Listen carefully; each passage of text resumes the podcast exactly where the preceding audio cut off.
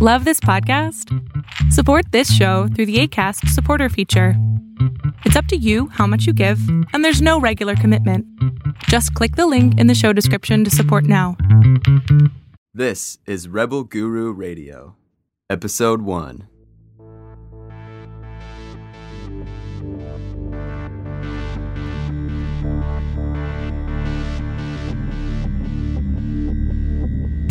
This is Rebel Guru Radio with best selling spiritual author Eric Pepin.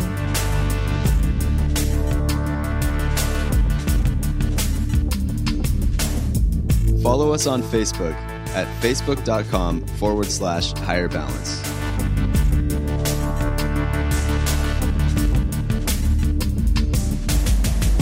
Designed by the Rebel Guru himself, Eric Pepin, Magnetic Pill was made to enhance results with all higher balance training, accelerate sensory development, achieve deeper meditations, better overall focus, and so much more.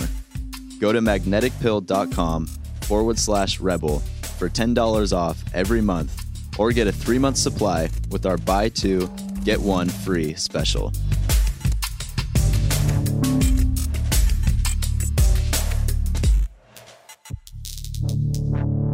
In this episode, Eric teaches us how to see and harness pranic energy. This is the fuel that powers your ability to heal someone, see things dimensionally, and experience a deep connection with the universe. Most schools of thinking don't teach you how to collect and utilize prana, which severely limits your potential of achieving anything spiritual or psychic.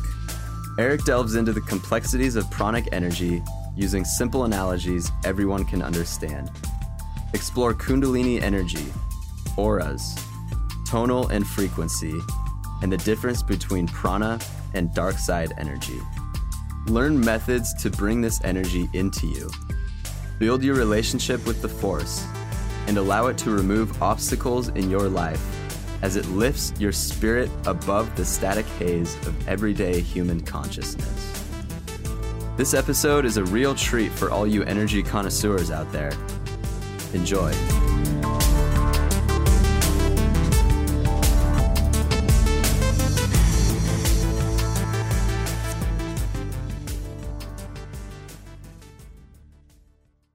What do you mean by energy?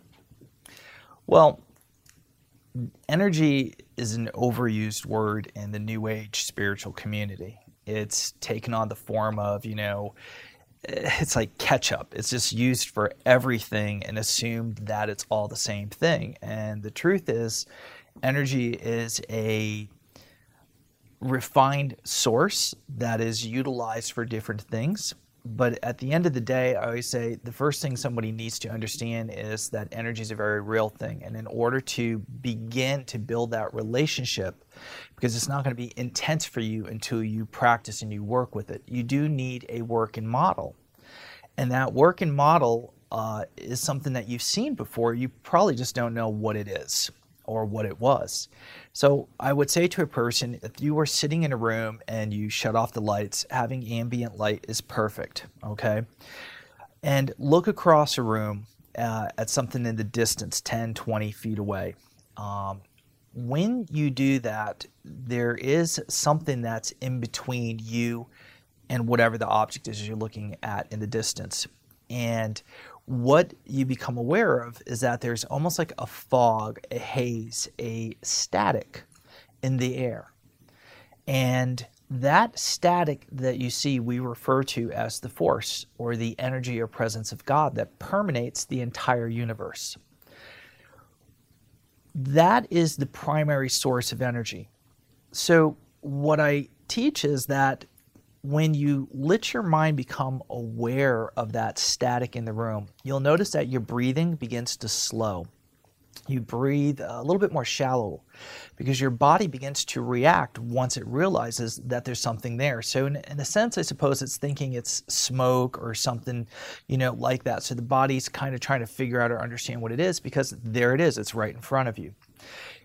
If you relax yourself and begin to clear your mind, empty your mind, and just be aware of that static, you're going to start to have what I call a, a focusing effect.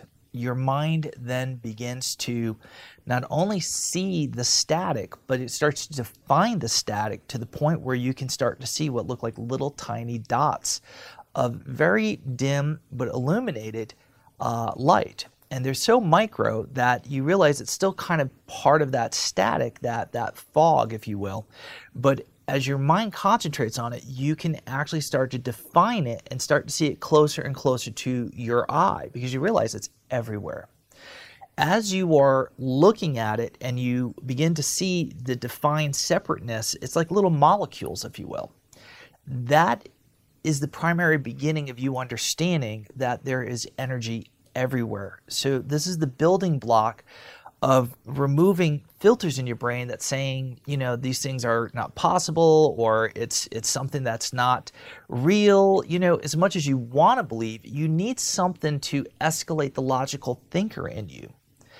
And in that process, this starts to free up the connectiveness with your own personal energy field that personal energy field that you have, of course, you can say is a electrical currents that makes your heart pump, your brain think, all these things. But there is an energy because of this that emanates from the body. We know that there's an electromagnetic field. We know that like sharks in the ocean can sense these things from from all living things. They emanate from your body. The idea now is to clear your mind, for instance, like in meditation, and become unified with the static energy thinking of the universe or God. And in so doing, we often say, breathe in the prana. In essence, it's not that you're literally breathing it in, but the idea of your mind bringing in this static, this energy, this, this static charge, this presence of God, okay, moving it into you, okay, is what is happening. You're, you're becoming one with it, like two tuning forks matching the more that you match the frequency of the static, the more you are disconnected from all your troubles in the world, all of the programs that control or manipulate you. It's almost like you're you're stepping out of that level of conscious manipulation, if you will. You're moving into what I would call, well, for all intents and purposes, love. Um, you know, uh, in order to attract this energy to you, you have to to feel as if you want to move towards it. It's almost like if you reach for the hand of God, God's hand will reach for you. The universe doesn't, push itself on you. You have to be willing to receive it, or what we say, consciously choosing to receive it. I think that's the disconnect with people is that we become so inundated with life that we forget that the force is continuously around us.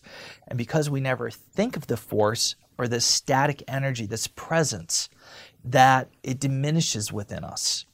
And that the more that we find a way to acknowledge it in our day to day life, the more powerful, the more um, in tune, the more spiritual we become.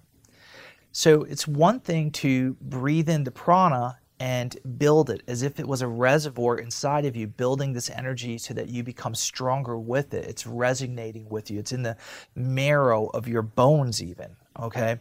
Another way to look at it, which is very, very powerful and it's often overlooked, is simply to, to look at the static energy and see it as being a presence or representation of God and essentially allow its love to move into you, to feel as if you could be loved and to love it back.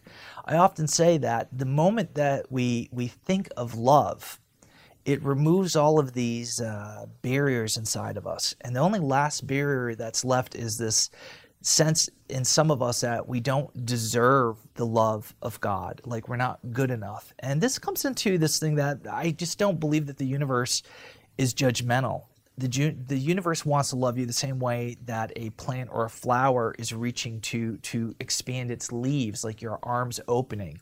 That that it's only at the the pinnacle moment that it begins to flower that it really opens its heart to the universe to love it.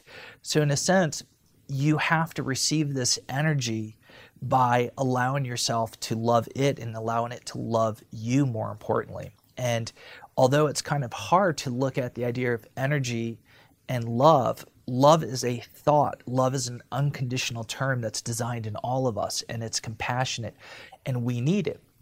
The idea that we need it versus being starved of it defines how in tune or how abundantly it can move in you. So, in essence, by looking at the static in the air, seeing it in its molecular form, and the more you concentrate on it, the more detailed it actually becomes. It's like veils being peeled away, filters being peeled away optically that you begin to to see the defineness of these uh, static energy everywhere. And in essence, you know, I always say think of the the baby blue or blue because you're going to see different kind of colors there. And what you want to do is just draw on love. That that's all what will be attracted to you. This is a fuel. This is an energy. It is a, a source of great power, aka love, creation. is the presence of God that moves and fills you. So, this is the first source of harnessing what I would call energy or allowing God to move into you abundantly. It's at that point where you build this energy, you have to recognize that that energy is slightly different than your organic energy or the electricity moving to create thoughts and moving, but it's similar. It will, it will coexist and it will amplify. Now, as this energy builds in your body, as you become a receptacle and you think about it on a daily basis from time to time, that you practice, that you work with it, that you focus and you bring it in, it's very important that you try to have a couple times during the week where you acknowledge this static energy because this builds the strength of your consciousness relationship to make it real, which allows it to come into you even stronger. Receiving it as love, receiving it as energy. Now, like I said before, it's also like a reservoir. As it builds in you, this is where you can begin to use this energy, this fuel. Everything in the universe needs an exchange of energy. Wood to become fire, fire needs wood uh, wood needs water, so on and so forth. Everything needs an exchange of energy. This is the exchange of energy that you need in order to heal someone, in order to see things dimensionally or spiritually, to feel a connectedness of the universe, what lifts your spirit like wings coming out of you to lift you above what I call the static haze of human consciousness. You need something to empower that lift. That lift comes from the relationship with the force that you are building the the connectiveness, the feeling, bringing it into you, letting it build in you, experiencing what that's like. And the fact that it literally begins removing obstacles in your life. So, in order to do anything psychic or spiritual or have a revelation where your mind is bending time and space, you need this pranic energy, if you will, this static energy, call it what you want, harnessed into you. And the only way you do that is by almost hugging it, loving it, bringing it in, visualizing it coming into you and filling you. Now, this will begin to build into a pooling of different areas of energy depending on what areas you're working on. Now, we teach in the meditation format that when we focus on a particular nervous system in our body by just touch, that it's converts it into a kind of usable energy, whether it be for spiritual, whether it be for psychic, whether it be for day to day life, uh, resolving or removing obstacles in your life. So in a sense, it also can pool into your kundalini, which is known as an energy that can be very intense. And when people work with that kundalini, as I've taught, you can feel this intense heat building in you. This is because it's manifesting. It's it's like think of the creation of the universe. This came from the presence of God's creation itself. It created it within itself. So this is a, a, a, coalescence of that energy. That's how powerful it is. So in a sense, you're doing the same thing inside of you. You're, you're sharing that. So when, when you feel this kundalini, this is because it first started off from the static energy that you are seeing, that you brought it into you. So this is a, uses a different tool of energy to have different effects closer to an organic level that moves into spiritual. So if you were to move it into your heart energy, then you're going to have this immense amount of love, this immense uh, amount of peace coming into your life. If you move it into what we consider your mind chakra properly, then that energy too will be used as a fuel to move your mind uh, in the sense of time and space and telepathy and astral travel and mind project. And this is where this is a fuel that enables this to happen. And it's the biggest disconnect from all paranormal spiritual groups. It's like they, they don't see the connection. And this is what limits the effects that these people usually have and the fact that they get discouraged over time. They don't see that they need a very specific fuel and energy in order to have the effect that they're, they're looking or applying themselves to. So, healing energy, of course, is this this movement into your chest that you bring this energy into, and we go into this in a lot of the the classes I teach much more specifically. But if you want to heal someone, one, you you have to have this abundant amount of this love energy and then lower energy, and it's like a, a harmonic between the two, and that it allows you to move into the energy field of someone else. It allows the cellular structure of their cells to begin to understand, almost convey what needs to be affected or changed. It's the same thing with someone's mind. It's the same thing with someone's spirit, if you will. These things are all tunes, frequencies, which we refer to as energy, but they start off as an exchange energy that's manifested into a tool or a direction or a type of energy that communicates with life or cells or organisms or consciousness or things even beyond that. What is the difference between prana and energy? They seem to be used interchangeably. They are absolutely used interchangeably. And the thing is is that they're essentially the same thing but they're not and i, I know this sounds like a, one of those crazy contradictions but I'll, I'll try to explain prana in essence is what I'm saying that you're seeing for the static fuzz. It's it's pure representation of that and it's everywhere. And you can once you learn to see it in in a dim light and you get past that veil of of it being like forbidden for your conscience to see because it your brain almost removes that ability. You can then begin to see it during the day or anywhere and it's not like it's it's visible to you 24/7. It's like a switch in your head. It's this place that you go to and that's something else you have to monitor once you can feel that shift in you, this is an operational state of consciousness. It's where you do, per se, profound things. Okay. And so when you think of prana, this is a very specific thought. Okay. And that thought says, you are drawing on a very specific kind of energy almost like the like you're saying to the universe i want to draw on a very pure level of energy for the use of spiritual gain, for the use of uh, spiritual practice. Okay, when we see energy, instead of thinking of it as prana, okay, it's a it's a way of perceiving, but thought is consciousness. It is a kind of energy that is creating this this uh, holographic idea in your mind. That's still energy okay? It's what what the little pixels in your mind that that paint this image or it's the the pixels of thought that chain together that weave together like thread creating a, a, a, a rug or, or, or a fabric. It begins to become that idea. It's it's still energy interweaving this to become a, a thought pattern that you follow like computer programming. So when we think of prana we're literally almost changing the approach to this energy by communicating to it because it, it feels our emotions. It reciprocates that. It doesn't understand words, but it understands what you feel. Prana has a certain feeling to it. If you think of static energy, it's very different. It's much broader, it's softer in a sense. And when you think of prana, it's like your mind understands ultimately, if you really feel it out inside of you, that it's it's coalescent. It's it's like gathering the static energy to become a kind of energy, okay, which I call the blue dots, the blue energy, the, the more condensed. And this is what you then begin to bring into you. Do you understand? So that's the difference. Prana is more specifically a, it's almost the same thing. It's just one hairline step of difference between the two.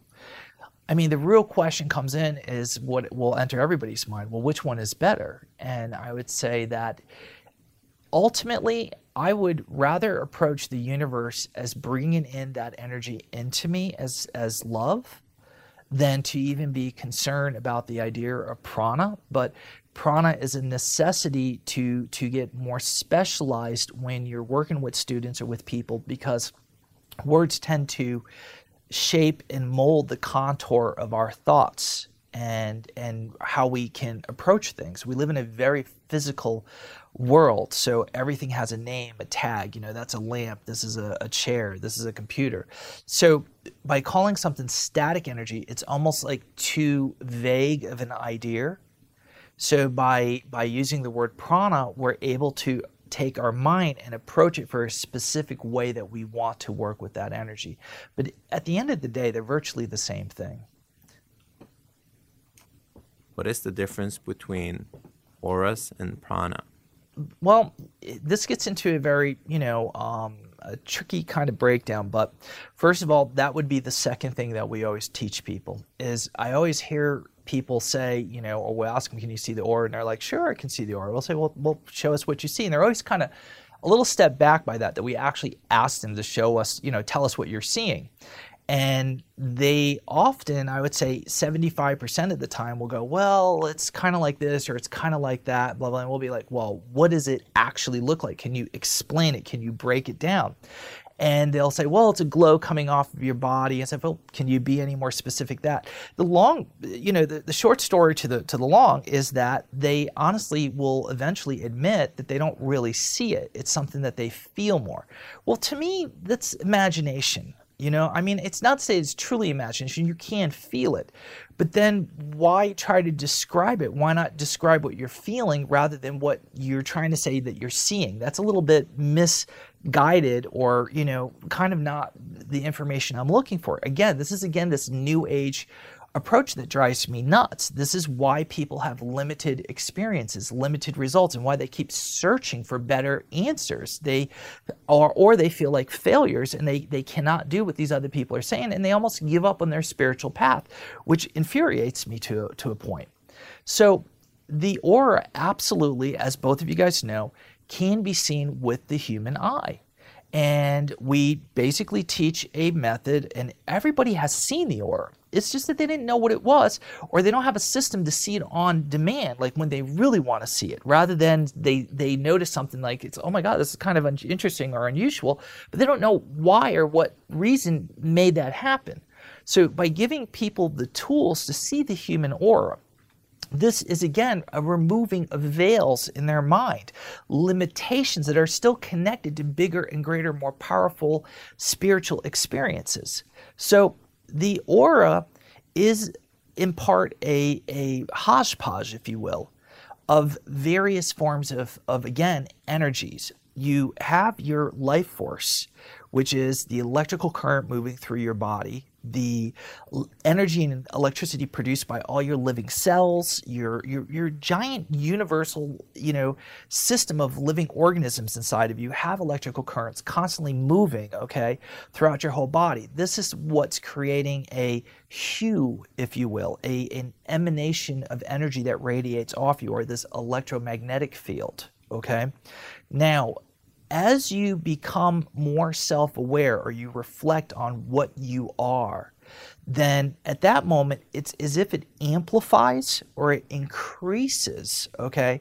The this electrical energy, it's almost like it it, it it it it excites it in a sense. So all the cells in your body now are more or less reaching out to the static field I talked about earlier and they're almost like reaching for the static field. The static field then is attracted to them. It like becomes aware. It's like a magnetic pull to one another.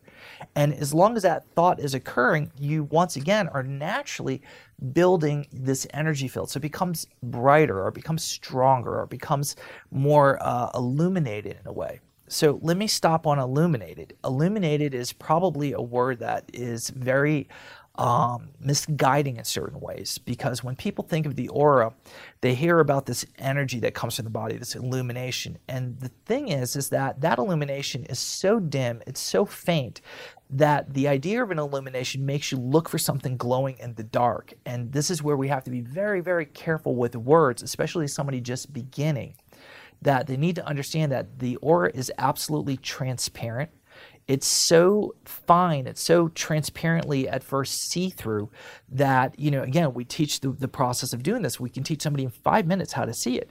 So once you understand that, you're not overcompensating to look for something and just giving up. Once you know what you're looking for, it's as clear as day. You can't deny it. Okay.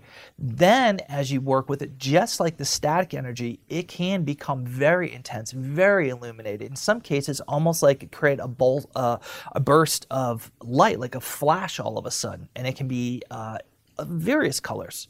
So, but more of that later. So, the aura is the energy field of the body. It is also the first um, arc, if you will, the, the craft, the body that you are building that creates the vessel to carry your consciousness, aka what becomes your soul. Your, your soul is coexisting with your organic body. And your thoughts and your ideas, of course, are biochemical organically, but they're also energy. They're they're a collection of of to say like molecules that have protons spinning around them. You are creating patterns of thought that stay together by a conscious will, if you if you would say. So it's it's your thoughts, it's your ideas. So so in essence, if you don't feed this dimensional body, if you don't work with it, if you don't get familiar with it, you know, then you're at a disadvantage by the time you're you're going to part your life per se. If you work with that and you feed it and you build it, just like an organic body, it needs food. Okay, so does your spiritual body, if you will, or this this dimensional body needs prana, if you will, or the static energy as a fuel, and you need to get familiar with it. You need to build this relationship with it while you're a living being. And in so doing, when you leave your body, consciousness is inside of that second vessel. It's an it's an energy form, an energy body, if you will, that's actually containing all of your collective thought, all of your collective memory, your identity, and all of this information stays together without it separating or or becoming like smoke in the air. You need to hold it together to hold your consciousness together as a living being that's moving outside of your organic physical body. So your aura is the emanation, if you will, the coexisting of your dimensional body. And it's like to say it's puffed up an inch or two larger than your physical body, or it's to say that it is truly what emanates an energy field. Now, keep in mind, all things have an aura. Everything in this reality has an energy to it, and you can see an aura almost on anything. Okay, but living auras from living creatures are divinely unique to that which are inanimate and those that are of a higher intelligence like human beings of course the the energy will appear different and the more spiritual somebody becomes or the more uh, involved in that spiritual level, you will also see a defined difference in the aura. It's like a little bit more robust or it's a little bit more unique. And it certainly can be felt. It's not to discredit people to say that they don't feel the aura. I'm just saying that to say that they see it and then they admit later that they can't see it is kind of misguided information. It's very important to be specific with people so they can be trained correctly and be able to do and experience these things. What is frequency? Frequency is another broad word that falls into static energy, if you will, the presence of God, the force, um, prana. Frequency is the same way to say that you have emotions. When you have an angry state of mind. And if you want to look at it as a non organic, okay, it's to say that that's a frequency. Okay, when you're you're happy, this is a frequency. Okay, now one would say, why don't you just call it happy? Why don't you call it just angry? In your mind, every single time that we use words, it, it grounds us. It makes us stay in our organic body it's almost as if you could say that there is a new language that's created to define your spiritual self to build the relationship, okay, versus your physical self. So when one thinks of, of joy, or happiness, you we think about that physically. We have a smile on our face, we got a physical movement in our cheeks, we organically feel that. When we say a positive frequency, immediately we know that that's not necessarily organic, that's that it's spiritual or it's dimensional or it's from our dimensional body. Okay? So it's it's to say that we are almost talking two different things, but we're talking about very similar things.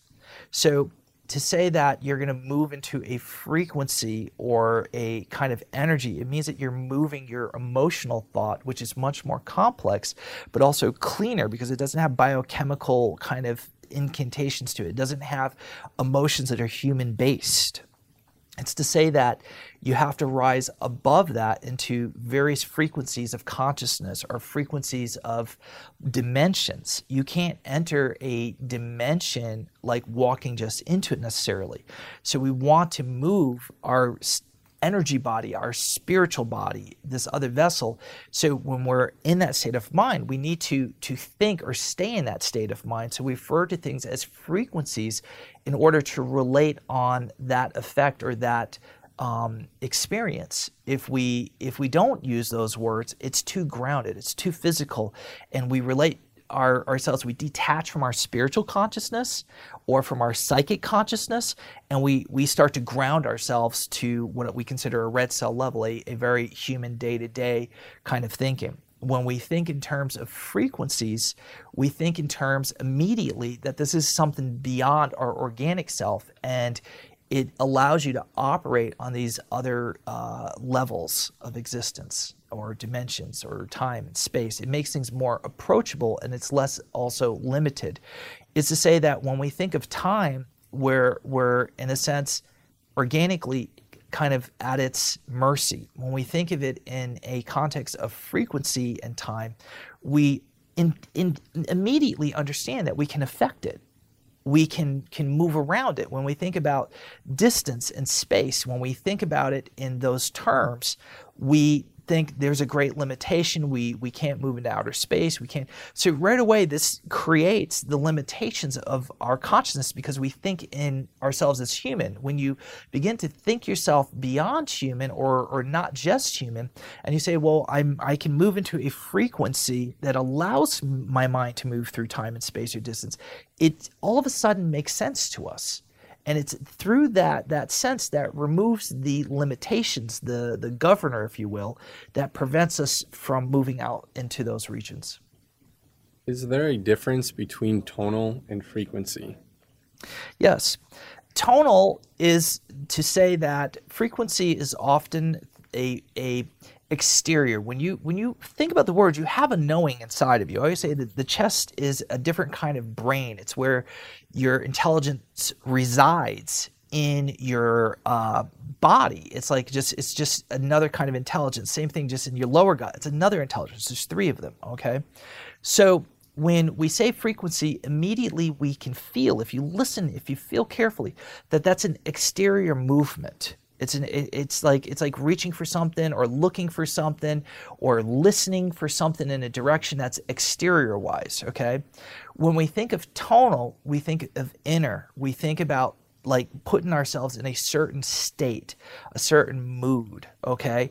Our tonal is internal. It is internal within our organic body. It's also internal within our spiritual body. And it also is what starts bringing to the next level, which is causal, which is this, this absolute finite level of what's really connected to, to the universe and reality and time and space. So tonal, you could say, is the almost like what would be the flesh to the body. Tonal is the texture of your spiritual body. And because it's energy and it, it is a, a sensitive effect, just like you're sensitive to emotion, and we know the human body's immune system will drop, all the, the living cells in your body will become more susceptible to disease by depression, or it will increase through joy. Your tonal is much the same way. Your tonal is the texture or the substance of your spiritual body.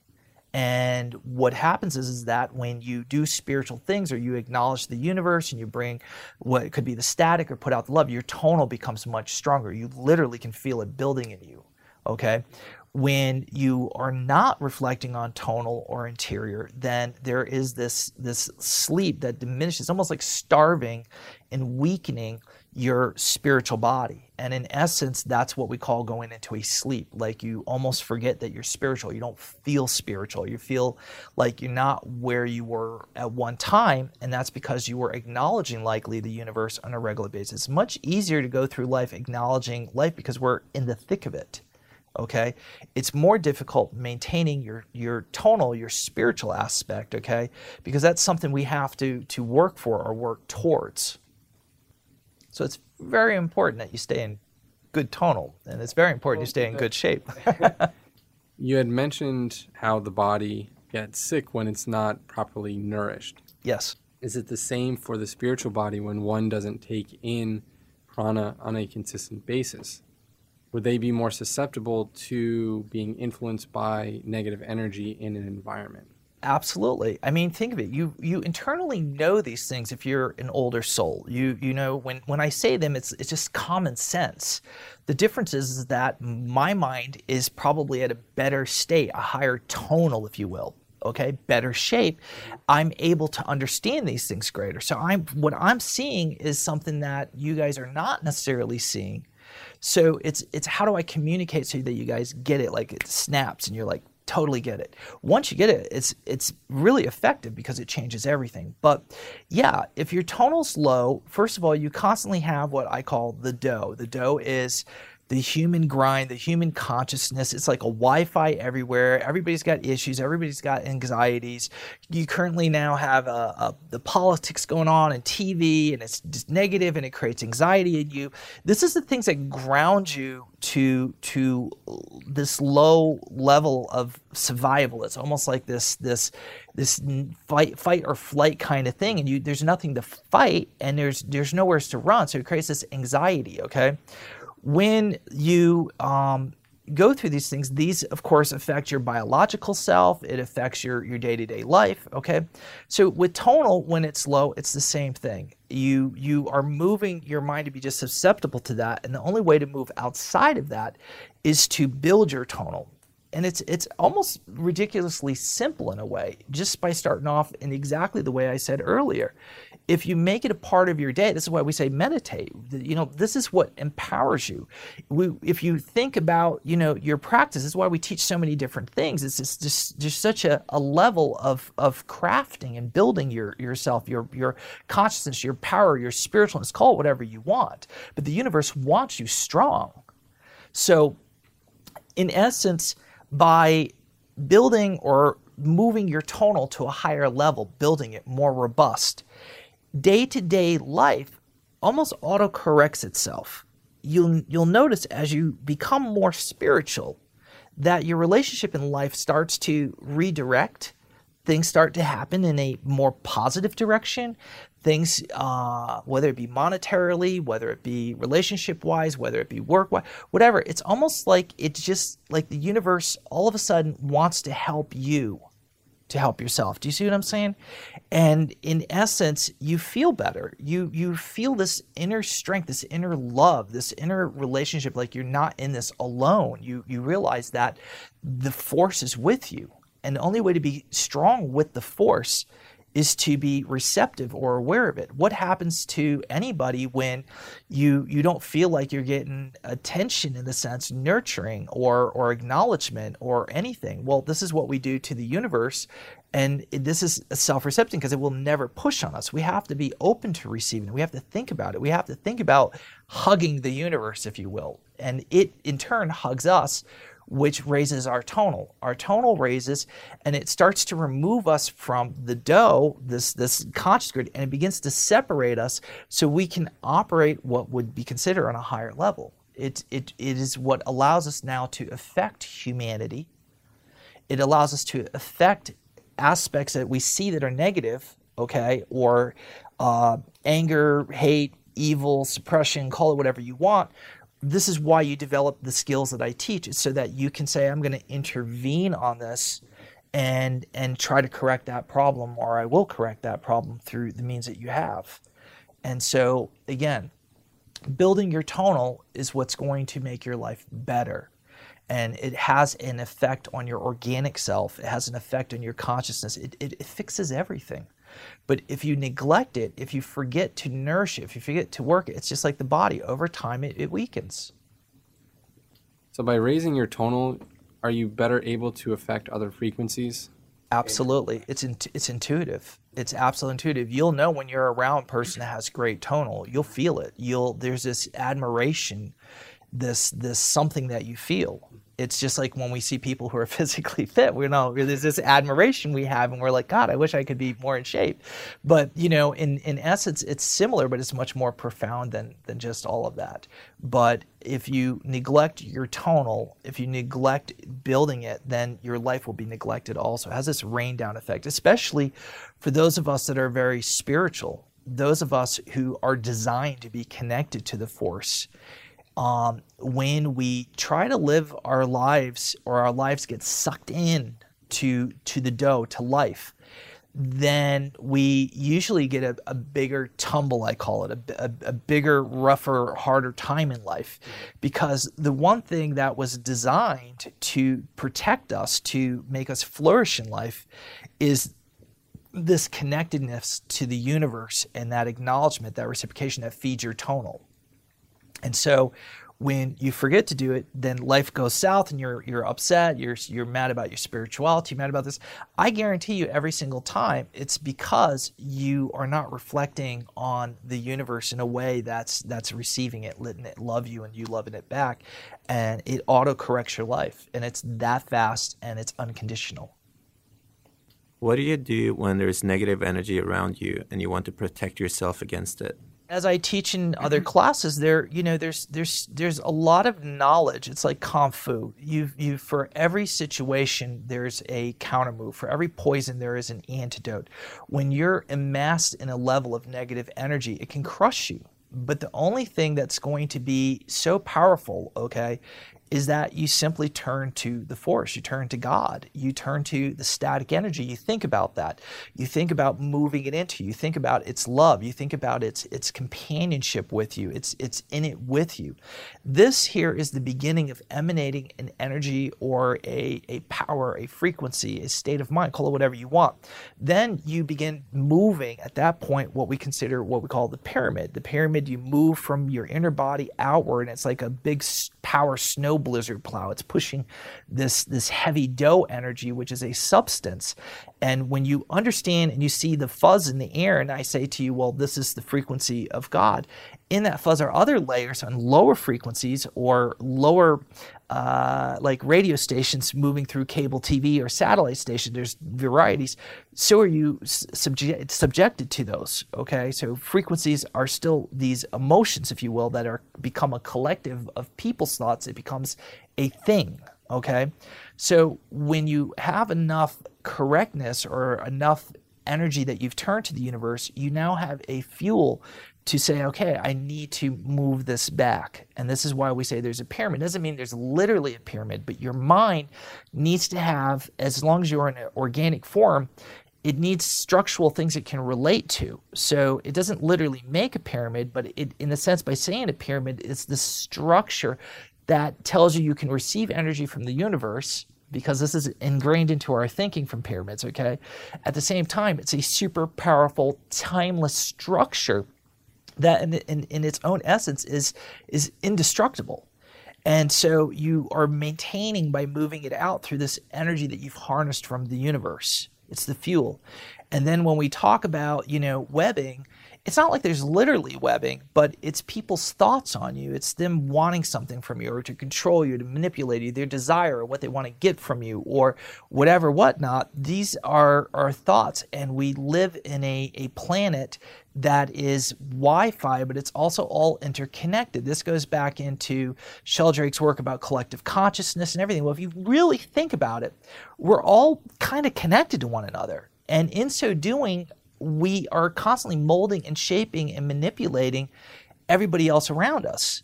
So when we say you need to cut the cords, what we're saying is is that you imagine a sword because your mind can understand, okay, it's sharp, it's going to cut. We use it for cutting every day. It gets that. It doesn't mean there's literally a sword, but it's it's a concept your mind can work with and the results are really quick. and you simply move the sword as if you're handling it, cutting these cords. And what you're really saying to the energy you've built up, it's it's to say, let go of all these things that are attaching to me. It's kind of like octopuses with suction, you know, cups on you. It's it's to say that you're removing it because how else do you know to remove it? What what means do you have to get rid of that? There's different approaches, okay? But when everything is so immensely on you, the first step is simply just to to cut them and release them back to where wherever they came from, and then they can't reattach if you're building your pyramid per se. But as you become more powerful in your tonal, your tonal becomes more enriched with the universe, the force. Then what happens is, is that these um, thought waves cannot attach to you no more. You're aware of them, but that's the difference. You're aware of them, so you have more control. Your awareness is so sensitive. It's like it's like you can listen to the to music on a station. You can feel with your mind what it, these intentions are. Do you see what I'm saying? When you're not strong in the force, okay, when you're not kind of spiritually in the right place, then they attach to you and you're not aware they're there. You just feel as if there's this immense drain in your life and this this anxiety. And the anxiety doesn't even have to be your own. It's other people's anxiety on you. On that note, we did have a student message us not too long ago about a presentation she had done in class. Person before her was noticeably nervous. She, on the other hand, getting ready to go, felt very prepared and very confident. As she approached the front of the class when it was her turn, uh, it seemed like something had switched, that all of a sudden she had anxiety or nervousness, and she didn't really know what was happening uh, as far as the, the switch from one emotion to the other and was just wondering what your take on that is. This is what we call assimilation. Mm-hmm. Once you begin developing your spiritual self, there are, of course, some risk and pitfalls that you have to be mindful of, hence the word mindful, okay?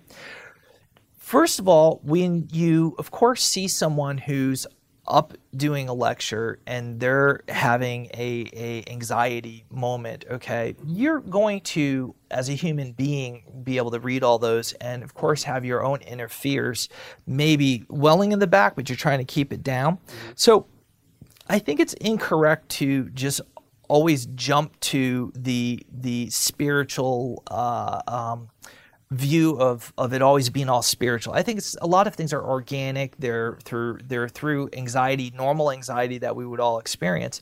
One can be very confident before you go on stage and think, ah, oh, you know, I'm going to go up there, I'm going to kick butt. when you go up there and you look at everybody, there is that normal fear of judgment and you know whether you're going to stutter, how well you're going to do, but it's that fear of non-acceptance that that really does a job on us Okay, so I'm not so sure that that person was having a, a spiritual or, or psychic uh, uh, episode, but you know, if I was to try to look at it from that perspective and say there's a, a fair chance that that is the case, then when one who has a, a decent level of tonal because they've been working on themselves, this is where you start getting into telepathy, clairvoyance, um, what we call uh, um, you know, uh, uh, psychic sensory, okay?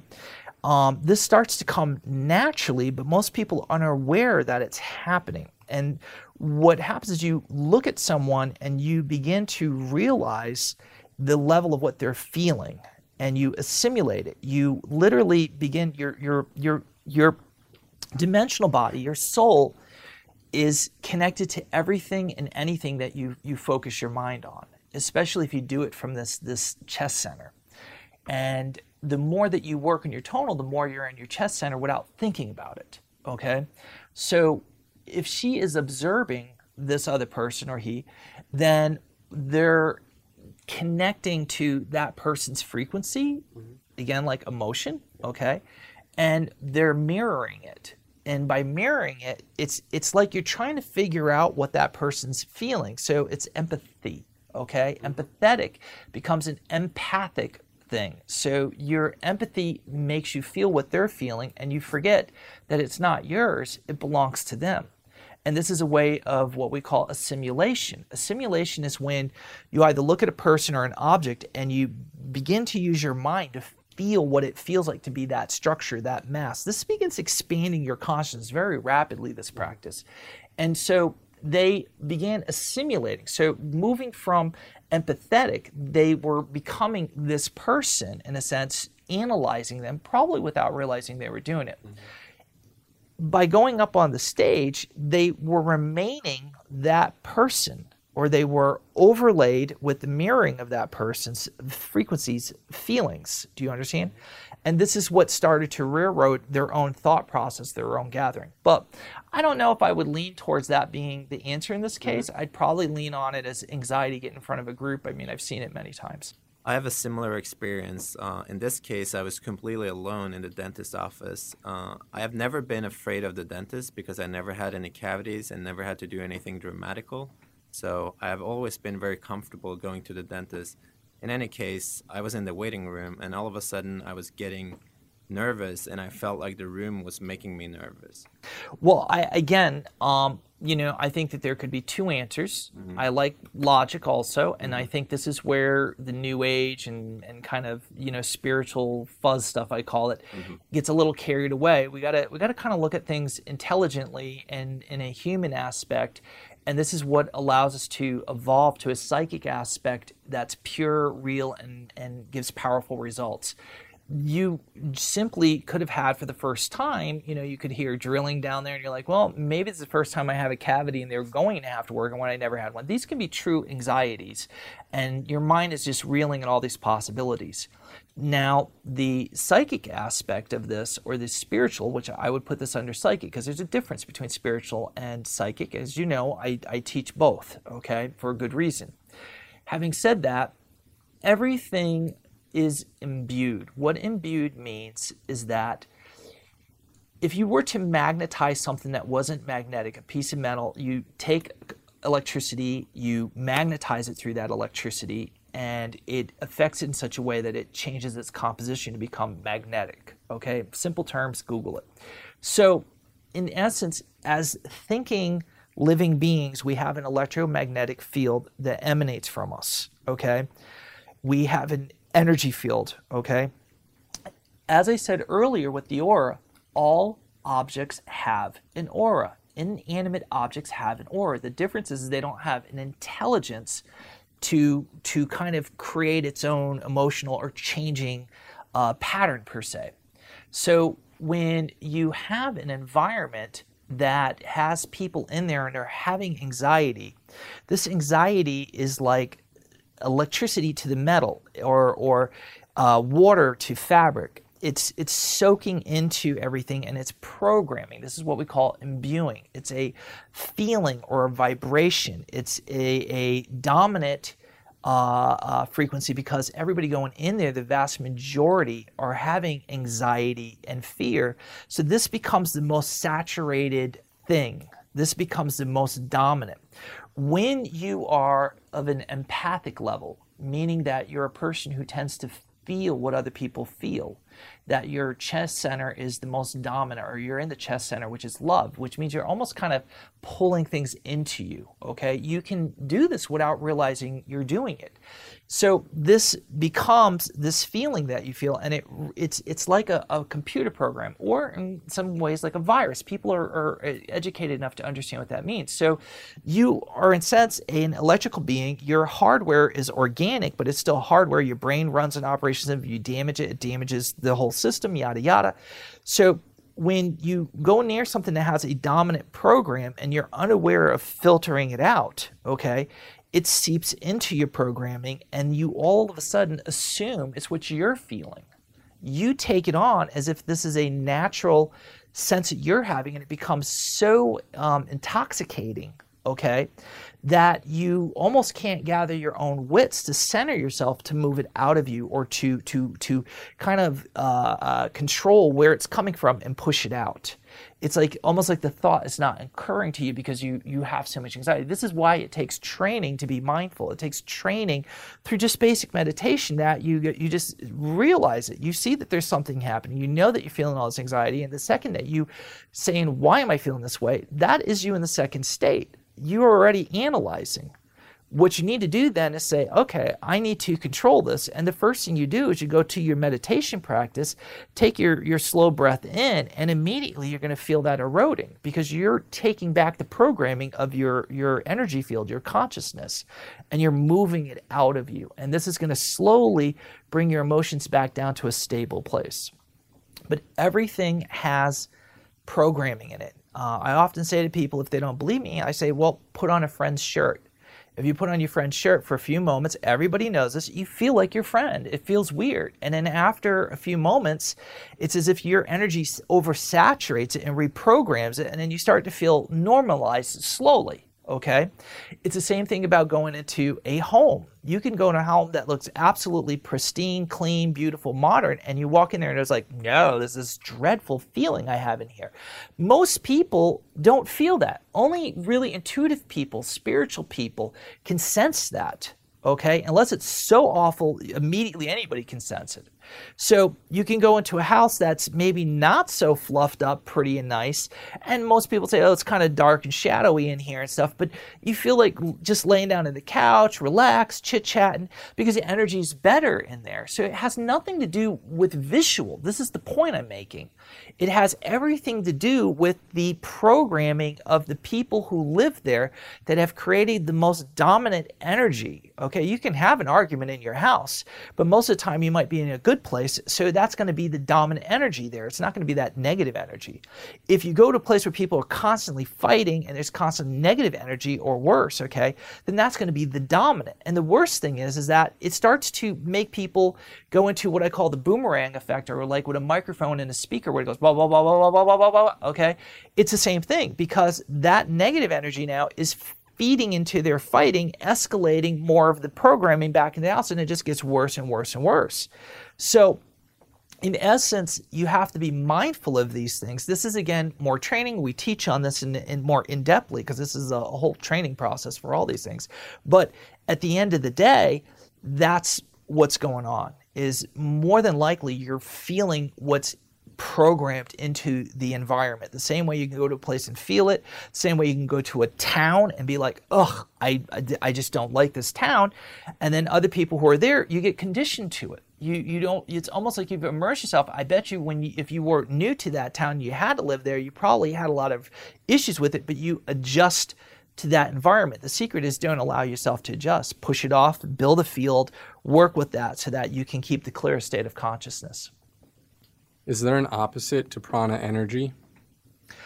Well, this goes into the dark side. You know, this is a, a topic that's very complex, and uh, you know, uh, to to kind of break it down, there's there's simple levels of approaching it, and there's more complex. You know, when I speak of the static in the air and people are able to see it, I often will teach my students that there's actually two little dots and one is blue and one is red. This red isn't a brilliant red, it's more like a dark brownish red almost. And the blue, of course, is also a little bit darkish, but not because it's like dark in a bad way. It's just how the human eye perceives it. As you you intensify and you start to look through what I call a uh, a cosmic vision, if you will. A, it's almost as if you build up your tonal so strong, or your mind is able to move in and see the static, and you you start zooming in. It's like you look closer and closer to your eye. You can see the ones that are closest. They become more illuminated because you're starting to see not only through your organic self, you're starting to see through an additional sensory, psychic sensory, a spiritual sensory. It's like it's like two eyes built into one and you see levels of higher truth. And in there is the dynamic of what I consider the dark side, the dark force. And it is it's there as, as well as there is the force. And it's like your yin and yang, if you will. And in essence, that would be considered the prana. Just like I say, the blue is the prana of the force, then the red is going to be the dark side. It's an, it's not to say it's a diabolical like you know thing. It's to say that it's a negative energy that seeks the dismantling of reality and life. And there are people who harness that for destructive reasons and want to prevent life from pro- proliferating, from, from expanding into the universe or to thrive, it wants to literally suppress it, if you will. And that's put it in the, the nicest forms. And I go into all of this right. quite extensively so people understand what it is. But you have to focus on it or really put your mind dedicated to that to even attract that. You you you know, any white cell, particularly listening to me, there there's there is no inclination to even be able to draw that. It's almost like repelled from them.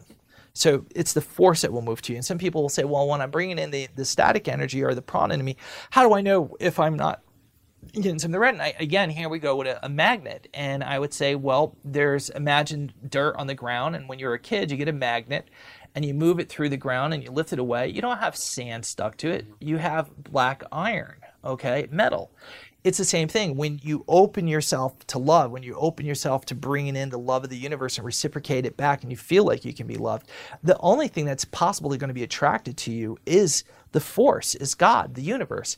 And literally as it's moving or condensing towards you it literally shoves and pushes the red energy away. And you can literally watch this if you're aware enough.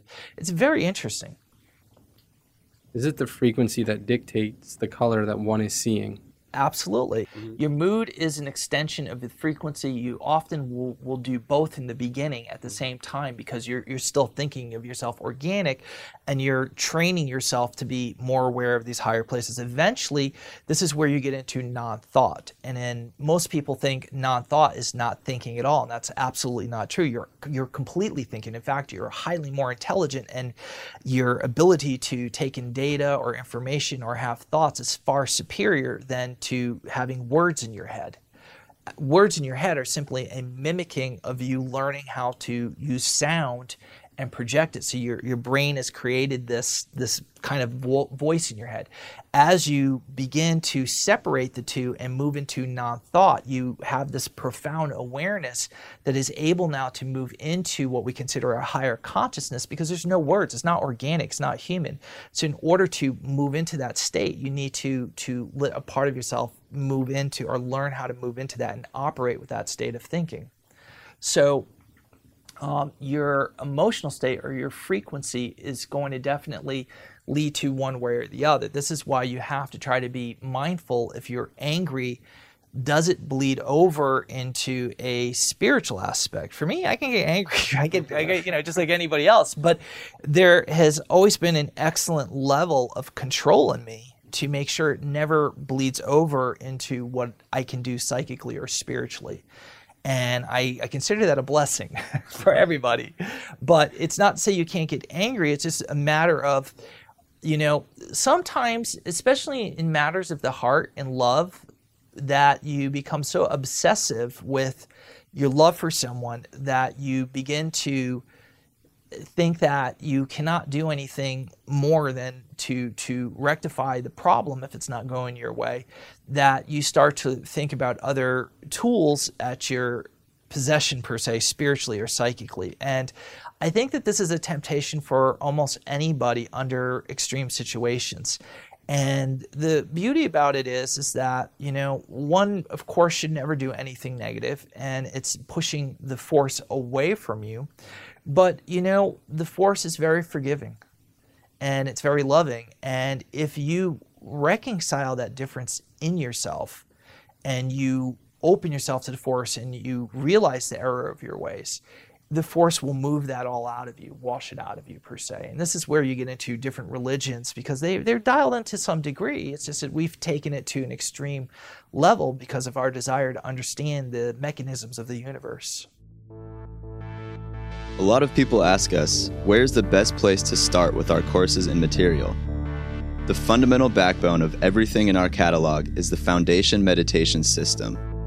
This is a unique meditation technique geared to the purpose of absorbing prana, stimulating key regions of the body that enhance sensory development, and allow one to tap into a source of unbridled spiritual energy. Foundation meditation can be learned in our book, Meditation Within Eternity, or you can visit our website, foundationmeditation.com, to acquire the audio course. Again, that's foundationmeditation.com.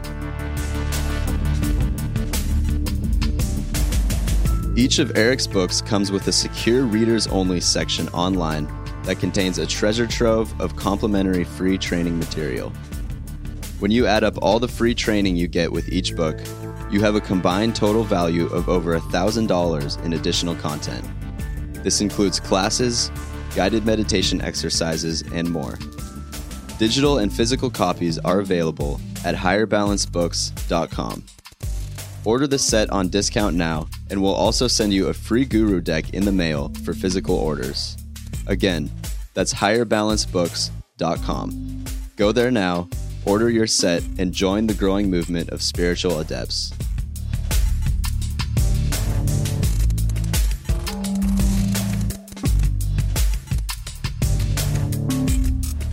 Follow us on Instagram at Higher Balance Institute, all one word. If you like this podcast, please subscribe on iTunes and leave a positive review so you can help others like yourself find this knowledge. If you'd like to support this podcast, please visit our online store at higherbalance.com.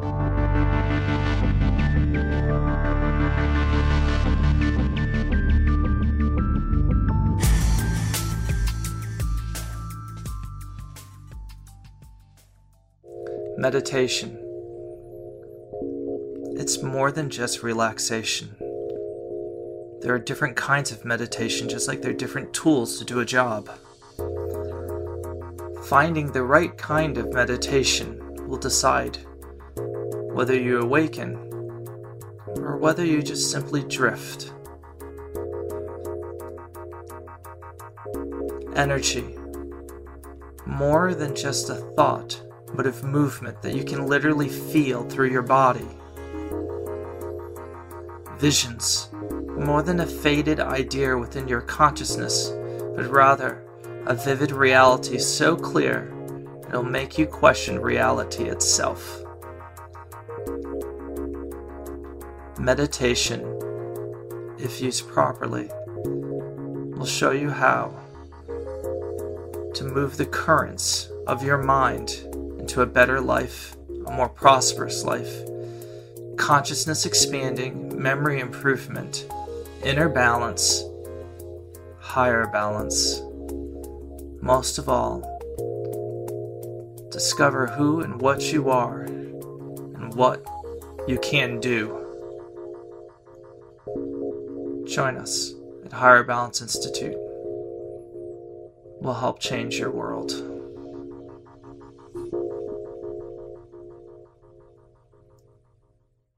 Thank you for listening to Rebel Guru Radio.